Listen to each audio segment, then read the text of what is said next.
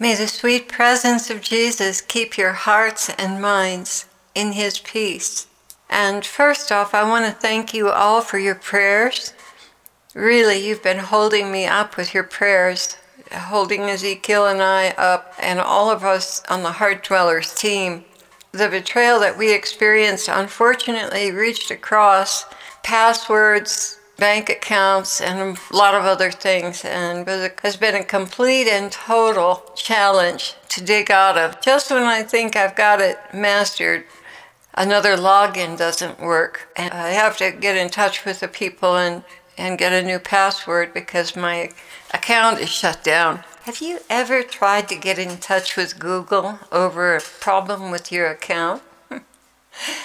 oh boy, that was fun. That was really fun. And if you see my books on Amazon, books and CDs, and they aren't there, that's because some very unkind person shut down my Amazon seller's account.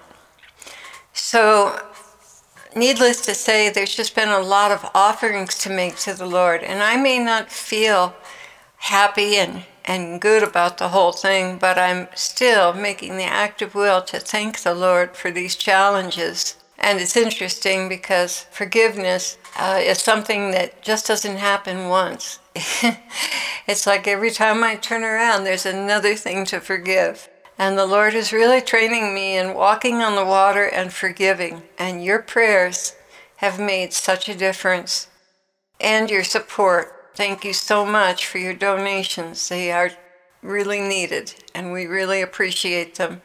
So, right now, we're still digging out of this mess. and that's the reason why I didn't get a message out to you yesterday because it gets very, very complicated uh, trying to restore accounts. But the Lord is in charge, and the Lord has allowed it, and the Lord is using it, and souls are being saved, and the president is going to get into office, the new president, and there's going to be a wonderful move of God in this country. And this is my tiny little part. All of these endless, seemingly endless inconveniences and snags, that's just my part. And I'm so happy that the Lord has given me something and that He is keeping me in His peace. So that's the reason why the message wasn't up yesterday because I got this message two days ago. You know, as I look back on the situation and the things that I'm discovering now that have been affected by it, all I can say is that this is a soul that is very tortured and hurting inside. And we need to pray for this soul. I'm not going to give you a name. I'm just saying, please pray for this soul because there's so much good there. Uh, there's so much care and concern for the poor and wanting to help other people. Uh, there's, there's some real beauty there, some really, really strong beauty. Once that person comes to know the Lord, they're going to be wonderful servants for the kingdom of God.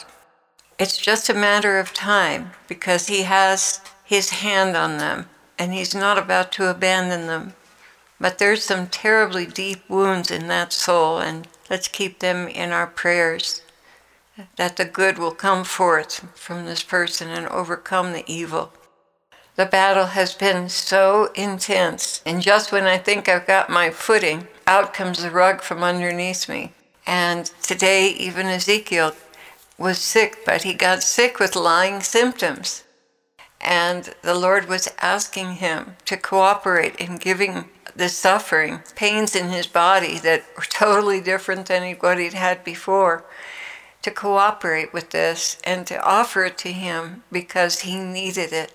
Later, I talked with Dr. Sherry, and she said the Lord is calling forth a tremendous amount of fasting and prayer and every sacrifice we can possibly give him. The world situation is right on the brink and very, very dire. Later, I talked with Dr. Sherry, and she told me that the Lord was needing tremendous amount of graces right now, a tremendous amount. And my theory about that, and I've, I've felt it all along, was that the president in office right now was going to pull something like a nuclear war off so that there could be martial law and he wouldn't have to leave the White House. I've just felt that all along, that he was going to try and pull that off. But the thing is, the button's not going to work because we're offering sacrifices and praying and interceding. Really, with all your heart, guys, with all your heart, please pray that this will not happen. And if you have any inconveniences, rejoice over them because that's your opportunity to stop this evil scheme from taking place.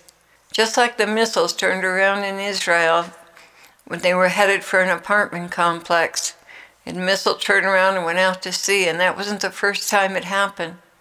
In the same way, the Lord can totally stop that big button from going off. And I have felt all along that this would be the very tactic the enemy would try to use to prevent Donald Trump from taking office. So please pray with all your hearts and all your strength that this will not happen, that the Lord will put an end to the plan and totally frustrate them. Recall, too, that last year, around Christmas time, the Queen of England and the Pope both said to enjoy this Christmas because it would be our last on this earth. So that tells you how serious they were about having a war before the next Christmas came. But you know, man makes his plans, but God carries through his. And the Lord began. He said, I know how hard this trial has been for you, my dearest. It has been a complete and perfect sacrifice for your country and the salvation of souls. Nothing has been wasted, Clare. Look at all the inconveniences. All of it has been used by me to bring my kingdom to this earth. Not only that, look at all the followers on your channel who have learned invaluable lessons about living in the midst of turmoil. Don't you see? This has been very much a part of your work. Breakthroughs are coming, and this tragedy will not haunt you forever. We will at some point break through all the pain and move on. Until then, carry this cross like a soldier. So much good is to come from this, so much good. You will not see what I accomplished through these sufferings until you are with me in heaven. But will you please take my word for it? Great things are going to emerge out of this tragedy. But remember, the greatest tragedy is the loss of this soul this soul means a great deal to me. There is yet a good harvest from this soul, but they must descend much further before they will accept me, and even then there are no guarantees. However, I do plan on keeping them alive for a long time if necessary to bring them to myself. Jesus, please don't tell me this. It makes me heartsick that this may not end well. I tell you because your suffering is making an impact for the good in their life. I tell you this so you can be comforted. Now you are sharing in my grief about where they are now and where they are going before things turn around. In the meantime, you will move forward in your ministry, and I have many surprises planned for you. And I was thinking at that point, really? Like what? and he said, No, I'm not going to tell you. I like surprises, and they wouldn't be a surprise if I told you.